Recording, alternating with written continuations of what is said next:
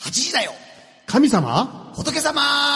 寺社巡りや仏像見物に行列ができ宗教本が次々とヒットを飛ばすなど近頃神社やお寺教会はちょっとしたブームに神様仏様の世界に親しんでもらう30分番組です今週のこの番組は各種水道工事のことならお任せ大城工業所さんデリバリーを通して喜びと豊かさをつなぐデミックつながるデミックのデミックさんそして、えー学びは一生の宝。釈先生が安住をお務めの寺子屋蓮心庵さんが支えてくださっています。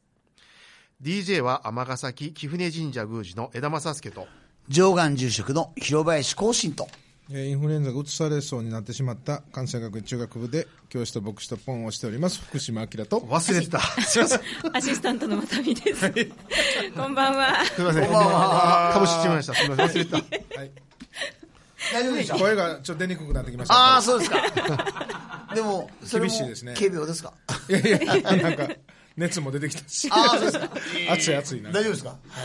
持つかなえー、あの、いきなりですが、はいえー本日の放送2月22日、わすごい22ですねなんかありそうやなこれ22でなんかはいすいませゾんロ目がえー猫の日でございます。猫の日猫なんのですか日なんでペットフード工業会が主催して、愛猫家たちからの公募で決めた猫の記念日。へにゃんにゃんにゃんですねえ。にゃんにゃんにゃんああそあっかそっかあにゃんにゃんにゃんでこうなる222かもしれませんけど。は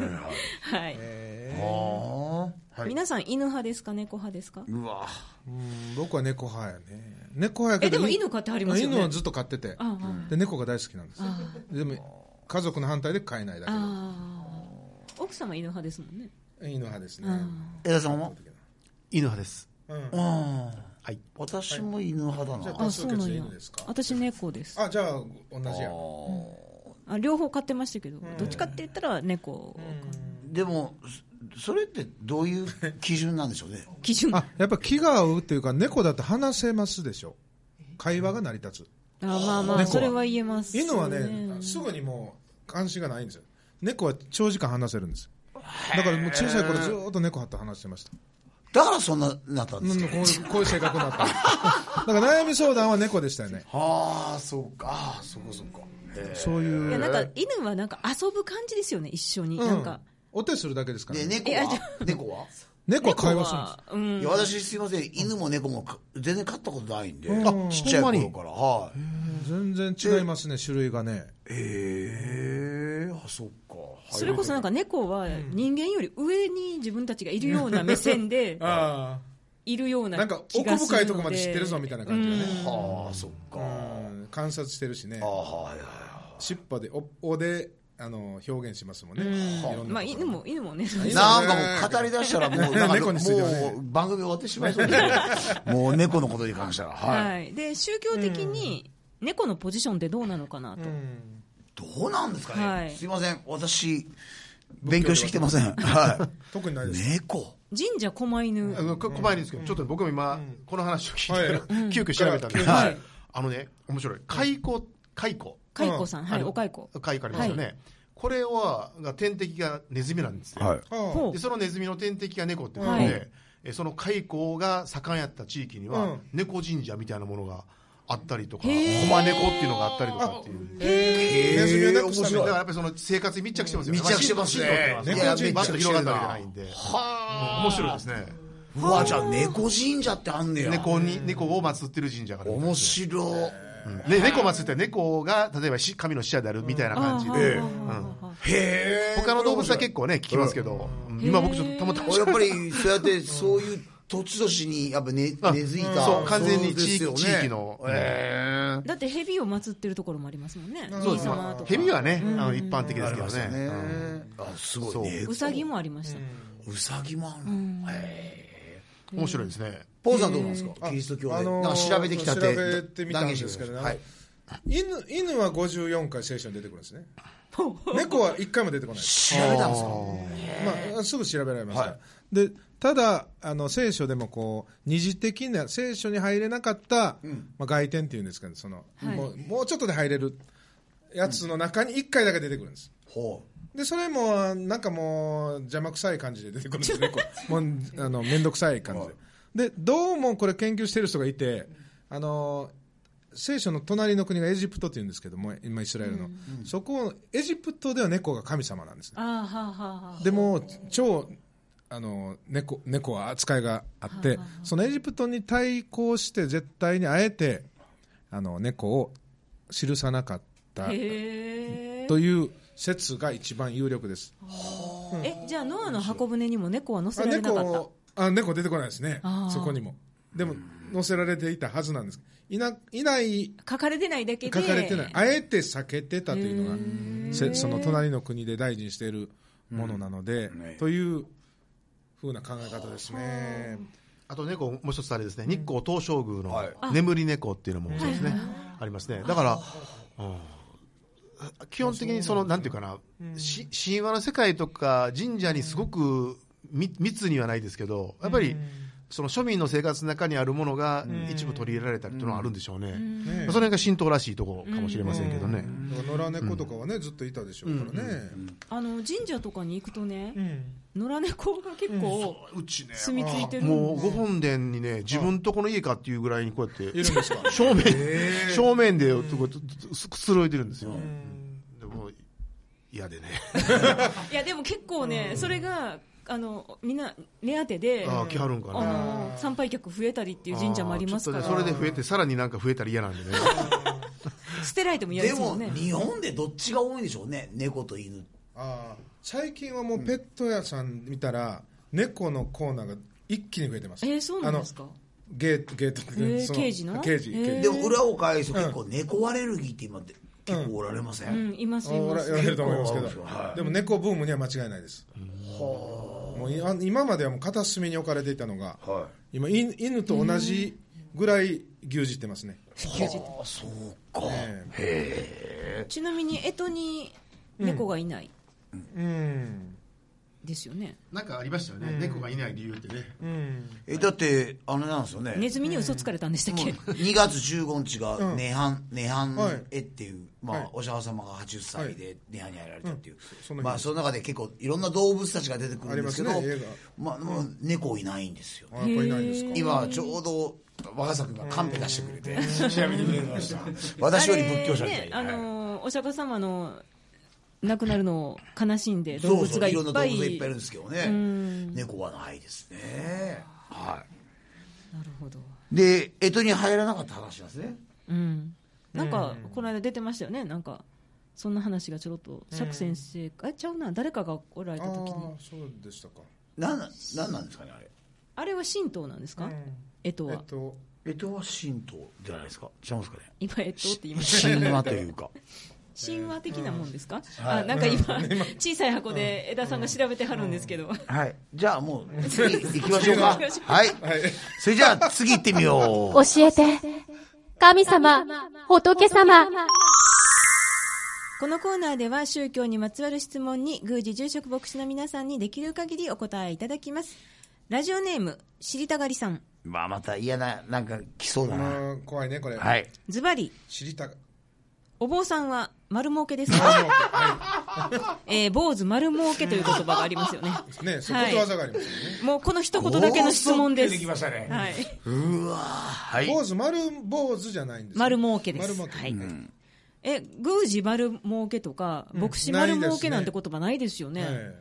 これなん牧で師は貧しいというなんでイメージでなんで坊主丸儲けなんですかねえなんででしょうねなんででしょうおね布施とかのこう不透明性じゃないですかああイメージとしてねあるんですかねはいなんかねあの、猫がいない理由ですよね。はいはいどうぞえーどうぞどうぞ1日に、はいえ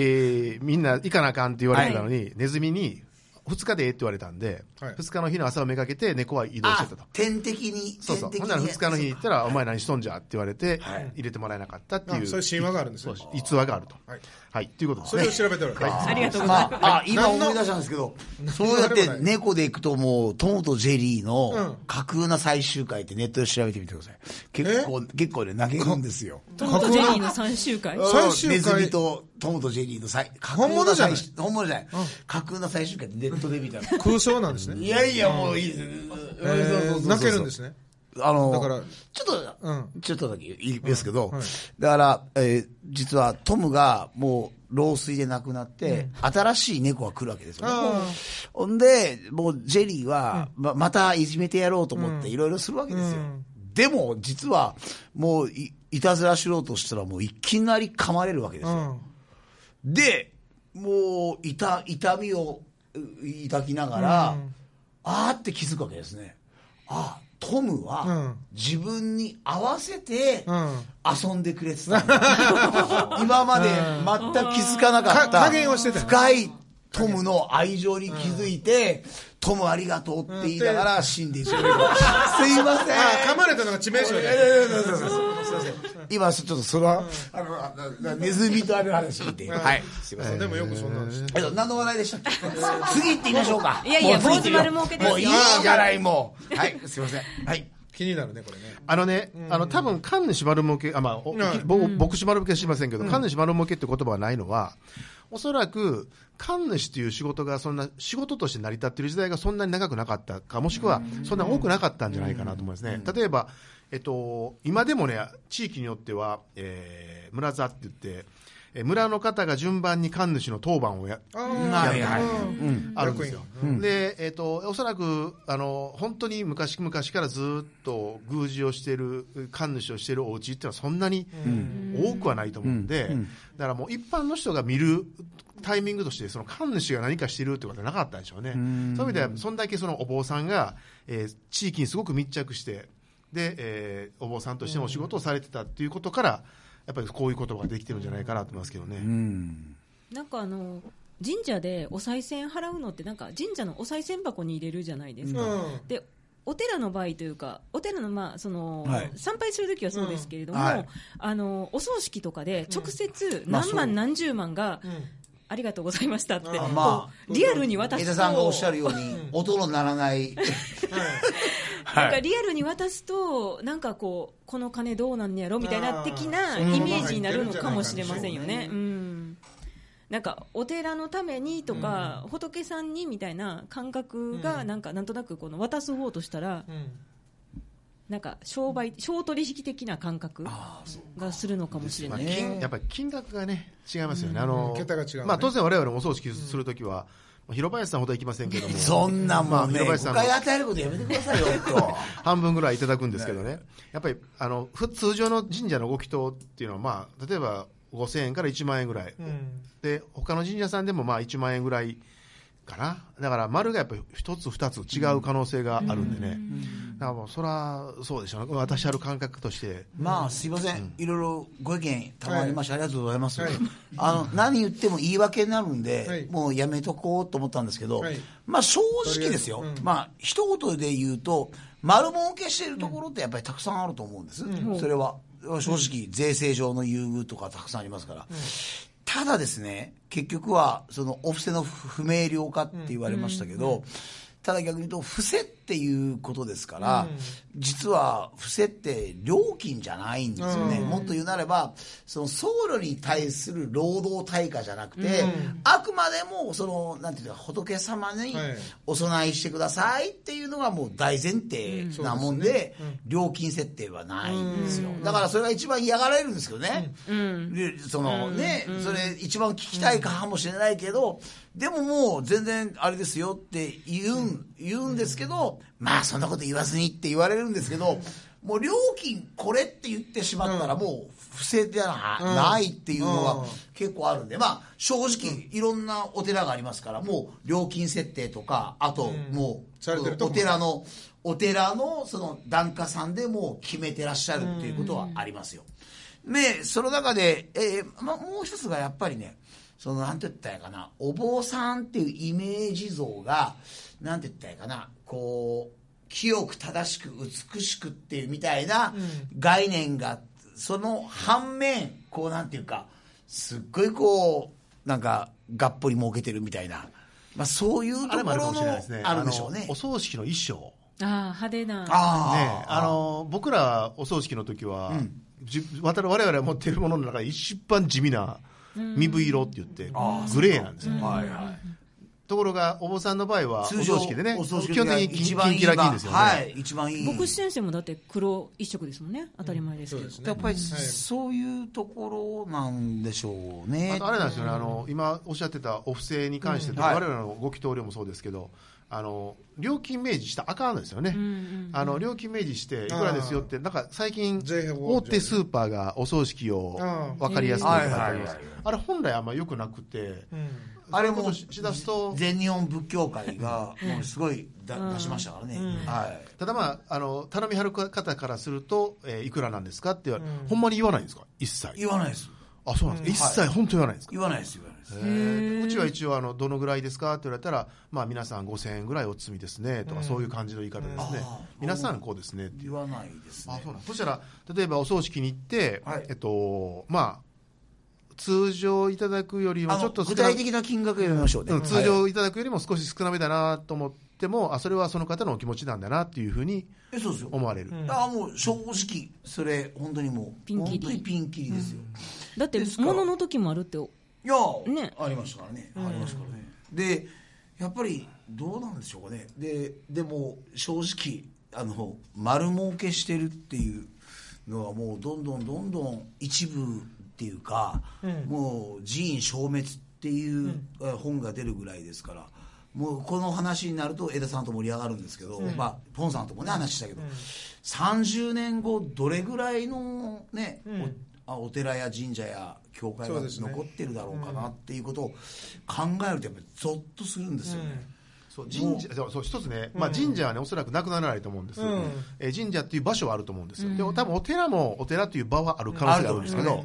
教会ってどうなんですかね、牧師さんがいなくなってしまうとか神父さんがいなくなってしまった時にあるでしょうねそれはだから今例え新新宗教も含めてね、あのキキリスト教も新宗教みたいに、な日本的に見るとね、思われてるからそう消滅する可能性高いですよねうんそれはなくなるんですかそれとも場としてはあります残ります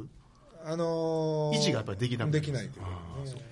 いやだから結局はあのーすごいこうもうお寺だけではもう正直、その経済的に、そう生活できなくてせ兼業っていうか、そういうお寺ってすごいやっぱり特にもう過疎化しているあそうです地ね方神社もそれは同じですよねもうすごいあるんですよあね。のすいません広林さんって保育園も、あのしやってはるじゃないですか は社いはい会福祉法人、はいはいはいあれは儲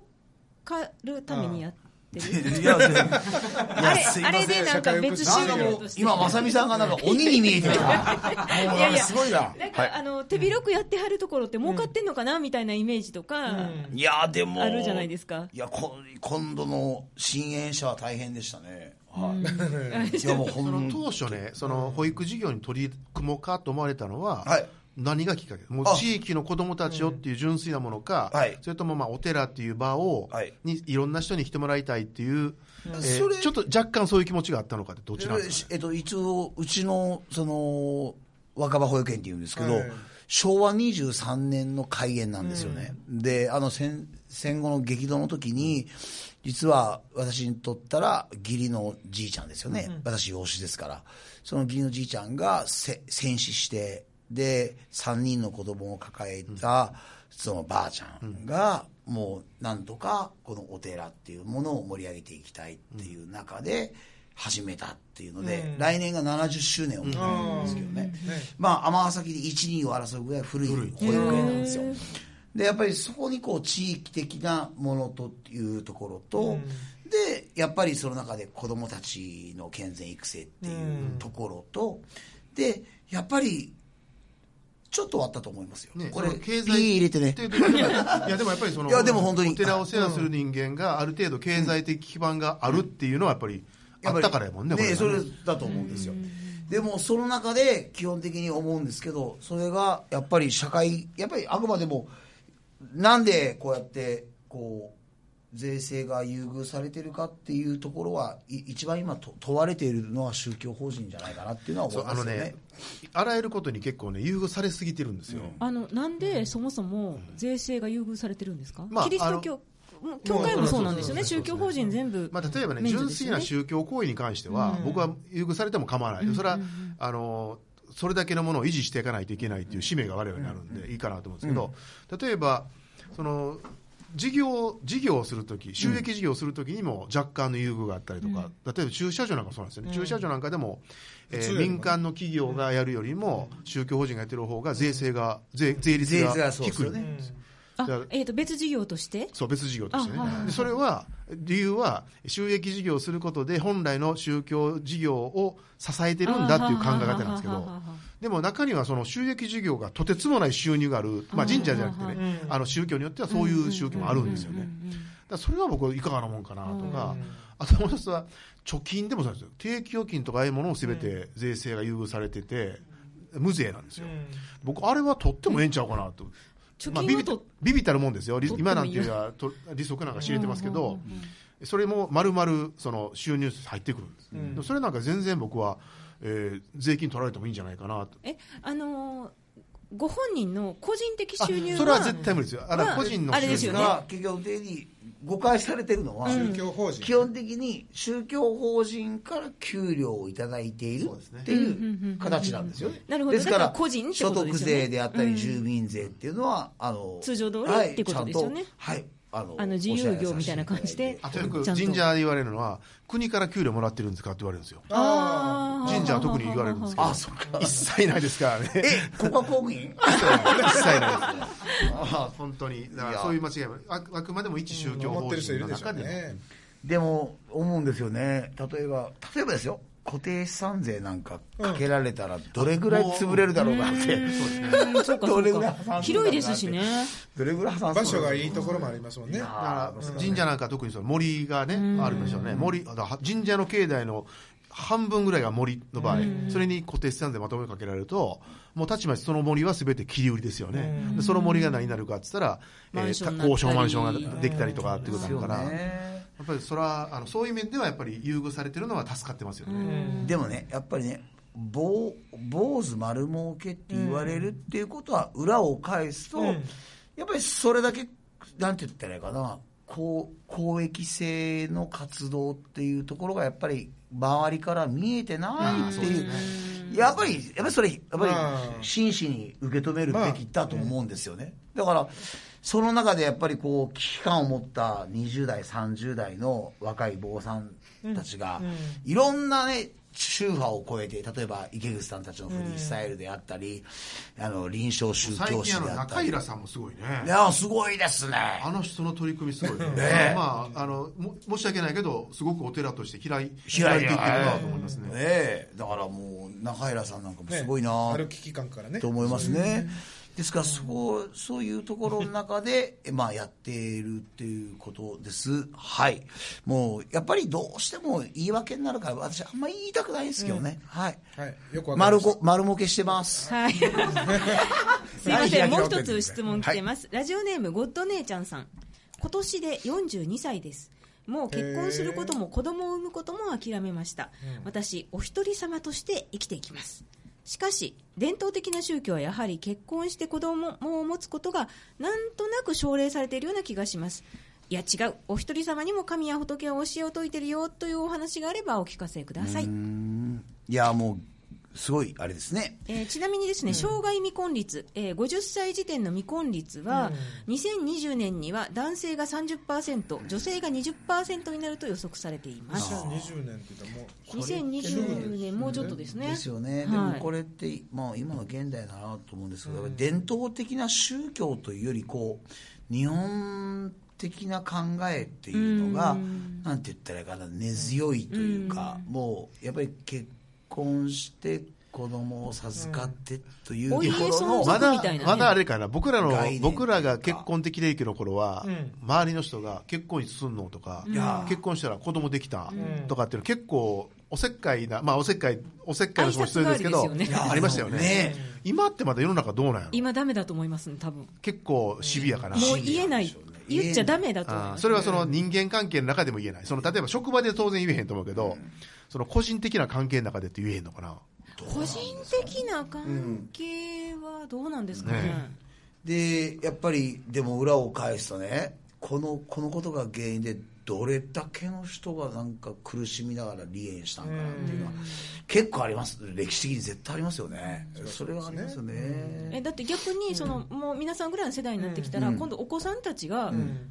あの結婚どうどうなんとかうん言われません、その自分の子供たちのことを他の人から言われたりすることって出てくるんじゃないかなと思うんですけやど、っねぱり特に例えばお寺とかだったら、うん後やっぱり継ぎ友問人題がねとか、やっぱりもうね、うんま言われだますね未婚の友人はもう常に言われてて、うんもう諦められたらしくてい最近言わな言われなくなったって 逆になんかなんかそれもなんか寂しいとかって言ってましたよねやっぱりそういうなんていうかあ,、まあ、ありありますよねでもやっぱりこれが今の現代の一つの特徴ですよねお一人様というかそういう生き方っていうところをやっぱりやっていくっていうか。そうですね、それは認められる。すごいですよね、2020年が男性30%、女性20%になる予測っていう、障害未婚率がっていう、やっぱそう,、そういう、やっぱり現代を迎えたっていうことなんでしょうね。で裏を返すと、やっぱりそれだけこう結婚というものに、やっぱりみんなが、こうなんていうか、しなんか縛られなくなったってことじゃないですかね。お墓がね、お一人様だとお墓困りませんだって自分の両親の方のお墓を2つ見なきゃいけないですよねおおってことですよねもしもそうです父ね方と母方のお墓があったら、そこ両方見ないと一人で見ないといけないという、ですよね、はい、 今後どうなっていくんですかというよりもその自分自身がどうなるんですかねそうそうです最そ後うねです、そうだよね、誰も測ってですよねね。難しいな、まあ、そういうことも起こってきますね。結局悩み事はね、解決しないままですねでもねこれ人生儀礼、人生儀礼、お一人様この間僕あのあれ初めてやったんですよあのカードゲーム尼崎のあーはいはいなんて言うんだっけあまあしゅしゅうちゃん尼崎フューチャーゲームゲームやったんですけど、うんあの神神社とえー高齢化社会との関わりについて何かいいアイデアがないかなと思って、ええ人生儀礼ってあの年齢でありますよね、はい還暦、はいえー70が出た喜寿喜寿、うんで七十七。 77が喜寿か77基準70何やったっけなでえー80が3090が卒十、えー99が白寿、で100歳まであんねんねはいあって、その先ないでしょなかったです今の 高齢超高齢化社会が100歳以上絶対増えるはずやから、はいこの辺増やしたらどうやろうって話をした ねだかああ、ビデオね。らお一人様がいつまでも神社と関わり持てるっていうねああまたああああおいお年齢のお祝いかなあかんわ役年を増やしたらどうでしょう厄年はダメですお祝いじゃ もうね100過ぎてね浅井さん強烈やね100過ぎてね厄年いうのは楽しめないですよねほとんど脅しの世界。また私厄年やわあいやのおで一も人様の話題はね、まだまだあの全然掘り下げられる余地があるので、また別の機会にこれね、は課題にしてお きましょうねはい、したいと思います。やっぱりそうだはい、えー今週のこの番組は大城工業所さん、デミックさん、寺子屋蓮心庵さんが支えてくださっています。えーまた皆様からの素朴な疑問、お便りをお待ちしております。はいありがとうございましたはい、えーなお、先週もお話ししましたが、2月25日土曜日13時半から、ここですね京都 YWCA で、枝宮司、広林住職、福島牧師が、えー講師を務めます宗教から現代を考えるという公開講座あります。えーぜひ、ご参加ください。まだ間に合います。はい、えー、いかがでしたでしょうか、しいたがりや、しいたがり屋さん、はいえー、坊主丸儲け。今日はねはい、炎上しないことを念じております。 はい。大丈夫でしょう大丈夫ですいやいや、でも本当、はい、ということでございますが、はい、江田さんどうでしょうかまだ時間が。僕今日あのポンさんが最後何どうやって締めるかなと思ってとりあえずニャンニャンニャンはもう言わせないでおこうと思ってニャンニャンニャンしましたから今、閉まったという顔されてしますよ。 はいは今一生懸命メモを。い。そうですね。いや、でもワンワンワンもダメですからね。はい。はい。でもなんかね、最近どんどんなんかね、きつい質問が出てきてるなああ、ね、今日は特にね。いやでもうんまあでもよかったじゃないですか。うんやっよぱこかういうったよかっ質た。問が多分皆さんこれで誤解は解かれた。そうです。いやいいや、やまだまだますます誤解を持ってる方 たくさんおられますんで。はい。ということで、えー、それでは来週水曜夜8時にお目にかかりましょう。皆さん、えー、いよいよ、えー、3月です。さあ、頑張っていきましょう。8時だよ神様仏様えー丸儲けした坊主は丸、丸坊主に。